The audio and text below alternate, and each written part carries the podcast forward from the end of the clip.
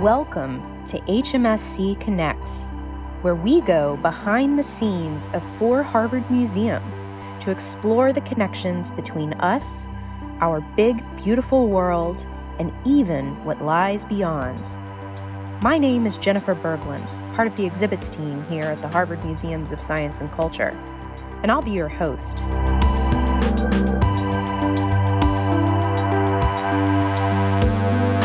This July, we're focusing on oceans. And to kick off that effort today, I'm speaking with Ingrid Ahlgren, the curator of oceanic collections here at the Peabody Museum at Harvard. The collections she curates mostly originated in the various coral atolls sprinkled around remote regions of the Pacific Ocean.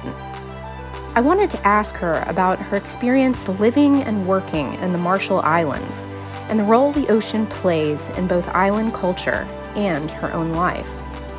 Here she is.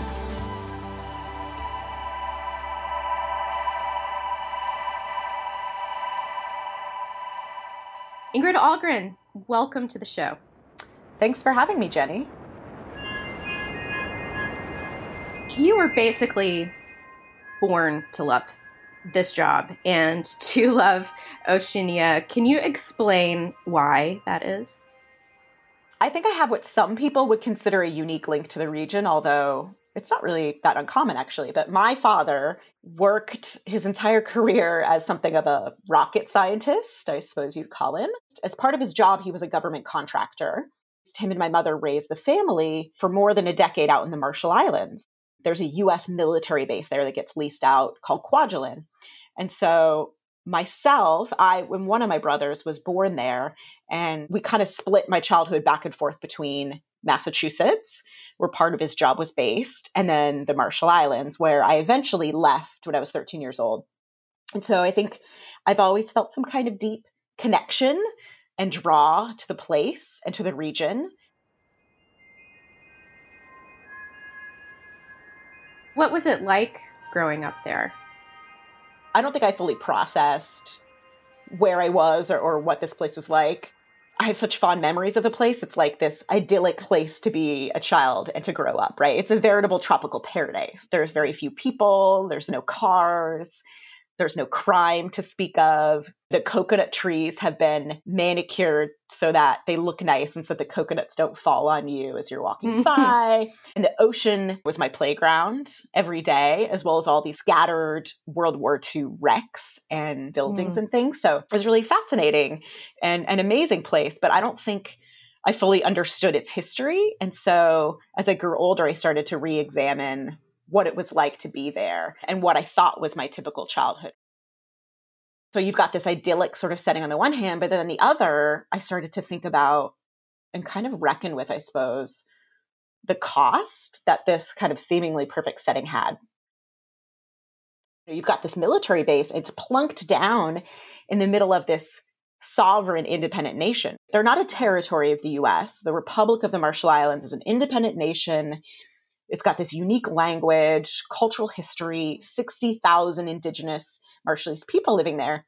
But for me, my own contact with that culture was limited and it was restricted and it was kind of buffered or muted by this perfectly manicured American military installation. And so it was weird looking back, you know, to be living in this sovereign nation of basically a majority of Marshallese people with this long history and this ancestral connection to the place, but to have them visibly be the minority at Kwajalein. Mm. And this was a place I called home. And so, you know, you walk around, you bicycle around primarily, and it looks like suburban America, but with tropical twist. Yeah.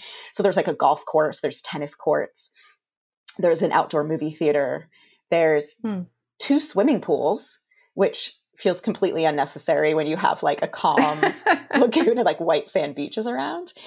So yeah. you've got that. And then just a few miles away is another island called Ebeye or Ebje, where a lot of Marshallese live. It's like really densely populated. A lot of them moved there because they're drawn to the work opportunities on the military base. So I'd go and visit, and that was really fun. You take the ferry over, and I wasn't limited. I was a child, so as long as I had a parent with me and permission to go, it was fine. So we'd go over. They had these great celebrations and parades sometimes. They had this like epic candy selection of Japanese confections that we did not have on the military base. I could go out there and kind of experience and dabble into this culture. But in reverse, the Marshallese people that were living there and working on the base, that was limited and monitored. You know, the people that would come onto the island would work their jobs and then they had to go back.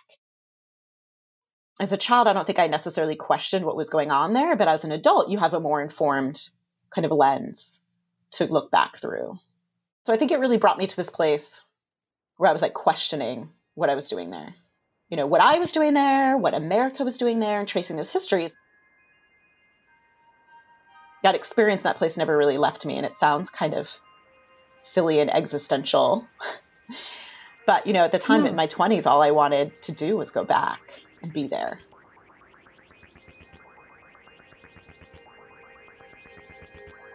I went back to school to get my master's degree in anthropology, and that provided the opportunity to go back to the islands to do my research. And yes, it was an intellectual academic pursuit, but I also think in part it was just me trying to find an excuse to get back there.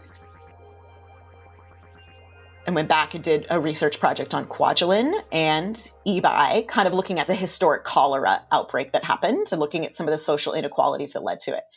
But in that process, for the first time ever, I went to the capital of the Marshall Islands in Majuro. And it was there in Majuro where I was like, I'm cl- I was clearly the minority of all these Marshallese people. And I was completely unprepared for the changes that that would kind of instill in me as a person, as an academic, as an anthropologist. And I never really looked back from that point on right after my master's, I moved to the Marshall Islands and lived there for about five years, and then spent the next five years kind of going back and forth between Australia and the Marshall Islands while I was doing my PhD. Can you talk a little bit more about how your perception changed about just life in general in the Marshall Islands from the time you were a child? I think it was pretty drastic. Part of it is that I thought first of all, that my childhood was unique. I had this perception that my straddling of these two worlds, of what I conceived of as these two worlds, Massachusetts and the Marshall Islands, that kind of contributed to who I was, that that was unique and that perception was completely wrong. America, of course, but Massachusetts, even in particular, has had this really long engagement in the Pacific for over 250 years that really dates back to you know, the late 18th century post revolutionary America, the China trade. There's this long history then between New England in particular, in Massachusetts, and the Pacific. Right after the Revolutionary War, essentially the US had succeeded in acquiring political independence from Britain. But now it was faced with needing to establish some kind of economic autonomy. Particularly in New England, you had all these merchants that really needed a way to escape the depression that is very typical after a war time. They had to find new commercial markets, new trading partners, because of course that had been dissolved between Britain and the US. And so they needed to also find new sea routes in particular to kind of market some kind of uniquely American product to sustain or establish a national economy. And so post revolution, you've got all these New Englanders, Massachusetts, Connecticut, New York as well. These ships start going further and further and further, venturing out into the world to the Baltic, the Mediterranean, around the Cape of Good Hope, to the Indies, and through the Pacific up to the Northwest coast. And eventually became clear that one really good way of making money was going up to the Northwest coast, trading with the Native Americans on the Northwest coast and acquiring the otter pelts and bringing those over to China, to Canton or Guangzhou, where they were super desired and you could get a lot of money for them in the process of traveling from the Northwest coast, where they'd already made money now, and going over to China, you kind of trickle through the Pacific Islands. And so there was this discovery period as well as this development of all these small new markets sea cucumber, beche de mer, sandalwood, opium. That was a big deal for a while. Increasingly, by the start of, I would say, the 19th century, so early 1800s, you've got tons of American vessels setting sail for the Pacific. And by some accounts, like my colleague Mary Malloy and some others have basically said that there was more ships from Massachusetts in the Pacific in the early 1800s than any other really? country in the world, particularly in Europe, of course. Wow, that's so strange. Yeah. So Massachusetts was just like completely populating, traveling, traversing the Pacific. Yeah, and making all these deals, right, with Pacific Islanders.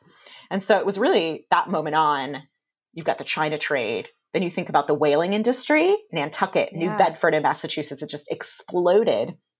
You've got Christian missionaries, which came from Massachusetts and Connecticut. Those all came from that region in New England. And so that relationship between the US and the Pacific, that has carried on and it's somewhat mirrored in my own life, right? So it carried on from that early period to World War II, battles over the Pacific, the trust territory of the Pacific, the US claiming territorially Guam and American Samoa, the nuclear testing that the United States did in the Marshall Islands. Right, right. Tuna industry, and today the ongoing contestations over the sea with other foreign powers. So it's been really interesting to connect my own personal history to these really long-standing yeah. histories. And actually it's it's interesting because those very histories are actually reflected in the Peabody collections. The majority of our collections from Oceania, like at least a third of them, came before the year 1900, and most of them came from precisely those histories, those contacts between New Englanders and the Pacific Islands. So you've got traders, explorers, the whalers, missionary, all of those missionaries, scientific expeditions to find the next new thing, right? All of those, that is the kind of stuff that's in our collections. So some of it dates back to mm. the 1770s, 1780s. A lot of it is 1850s and up to 1900 when all that stuff really started to expand. I think a lot of people think of museum collections as these white guys going out and just pillaging a, yeah. a place and just taking all their cultural right. heritage stuff. And let's be real, that did happen in some circumstances, mm-hmm. right? Yeah. But in a lot of the Peabody collections here at Harvard, it's collections of five things at first in the early mm-hmm. days. It's this mm-hmm. whaler from New Bedford that went out, got a few things when he was physically interacting with Pacific Islanders, trading mm-hmm. things, and then bringing them back, and sometimes sitting in a shed in this guy's farm in New Bedford or wherever yeah. for 50 to 100 years until that person's grandchildren say, Oh, we got this stuff. Let's give it to Harvard. It's these really intimate little stories that I think are interesting. So, what kinds of things would they collect?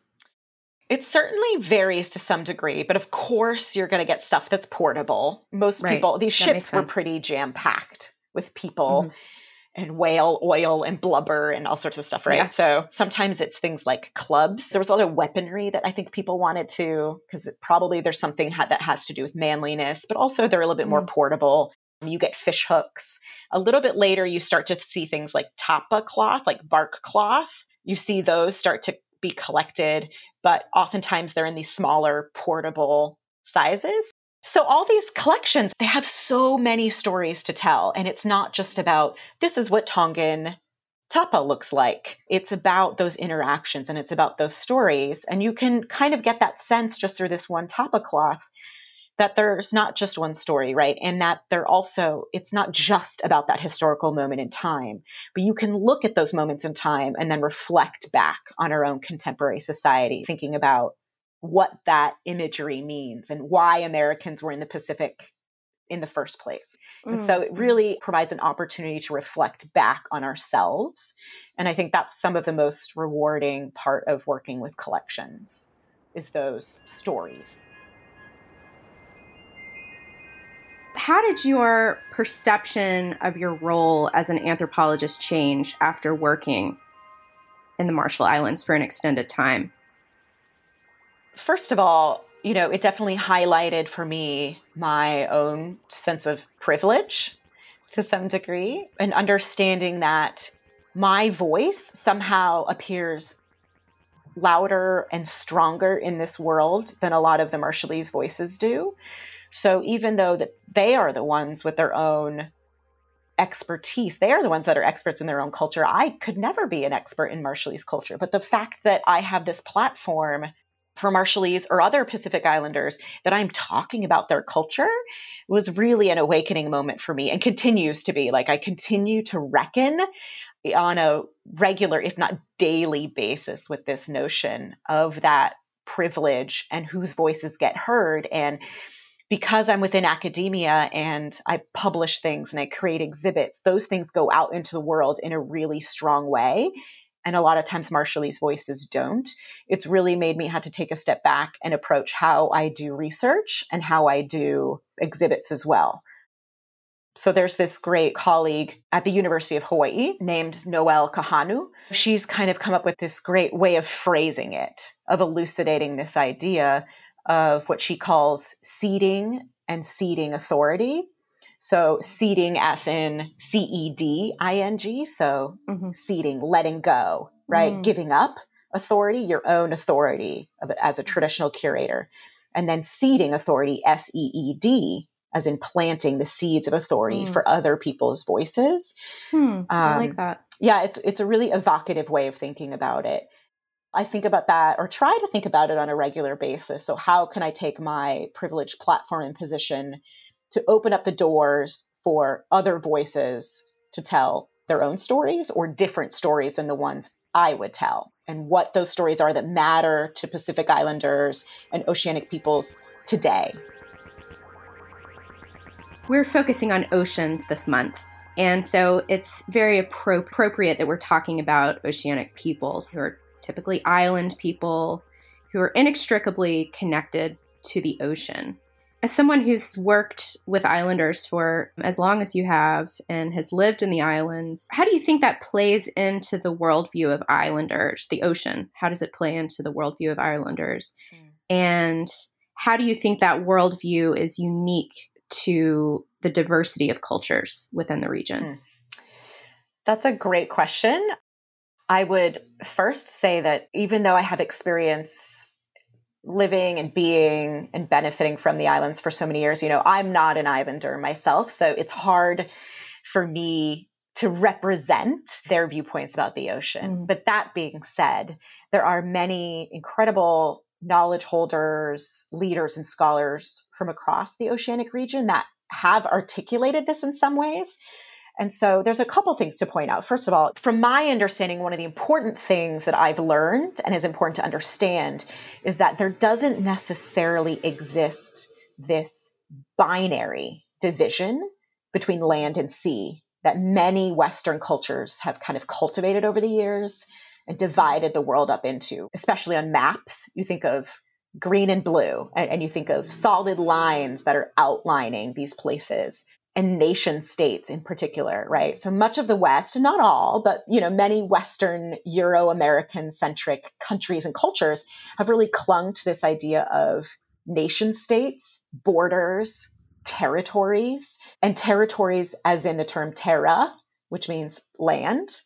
Right, right. Right. And that's, you know, something that's language the United Nations uses. And that's something that simply does not resonate for most Pacific Island cultures where their domains look much different. There's mm-hmm. far flung locations, underwater seamounts, there's sea lanes, there's mm. open ocean areas that were regularly accessed, traversed, traded amongst, and understood to be part of a shared or owned domain.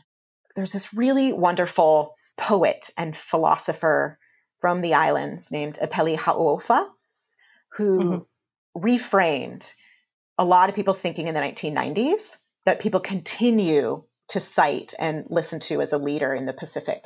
So in the 1990s, he was rethinking the way the West had imagined the Pacific as these kind of isolated little nation states and regions of Micronesia, Melanesia, Polynesia. And he declared that the region does not make sense under those groupings of basically islands separated by the sea.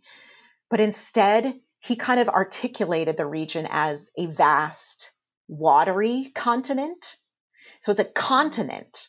The Pacific Ocean is a continent, and it's these places, the islands that are interconnected by the sea. So, what he called a sea of islands you cannot remove the ocean from the Pacific Islands cultures and oceanic cultures, language, practices, cultures, idioms, but it's more than that. It's not just about this cultural worldview.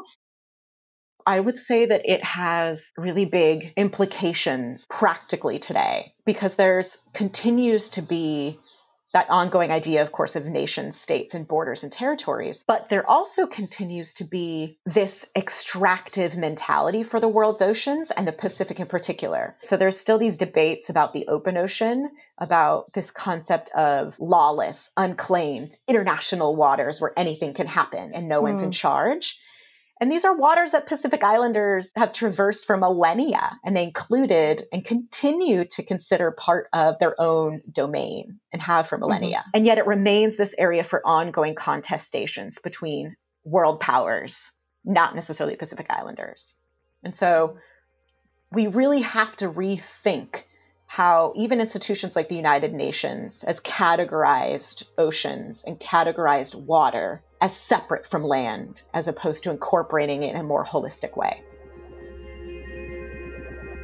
How have you personally grown to appreciate the ocean because of your work with Pacific Islanders? Honestly, I fear and respect the ocean more than I ever did before. It's kind of this beautiful but terrifying entity with a great capacity and kind of a scary power to both house, provide, sustain life, but also take it away. I feel constantly compelled and drawn to the ocean, and I continue to appreciate its unrivaled beauty, but I definitely do not see it as a playground like I think I saw it as a child. Now, that being said, what I do think I've come to appreciate and continue to be in great awe of is not only the ocean, of course, but the humans that have made the ocean their home and really strive to hold on to their homelands and their waters against these immense pressures of resource depletion, pollution, global contestation, climate change. And I really think that not everyone fully appreciates the impact that these pressures have on the livelihoods of Pacific peoples and the, the grit and resourcefulness that it's taken for many of these societies to carry on. And so I think I take that more than anything with me, both personally and professionally. Ingrid Ahlgren, thank you so much for being here. This has been really wonderful. Thank you. It's been really fun, and I'm, I'm grateful for the opportunity to talk about a place that I really care about. So thank you.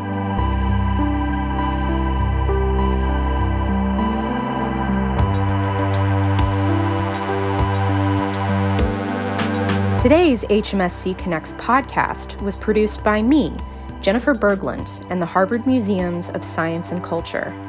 Special thanks to Ingrid Ahlgren for her wisdom and expertise. And thank you so much for listening.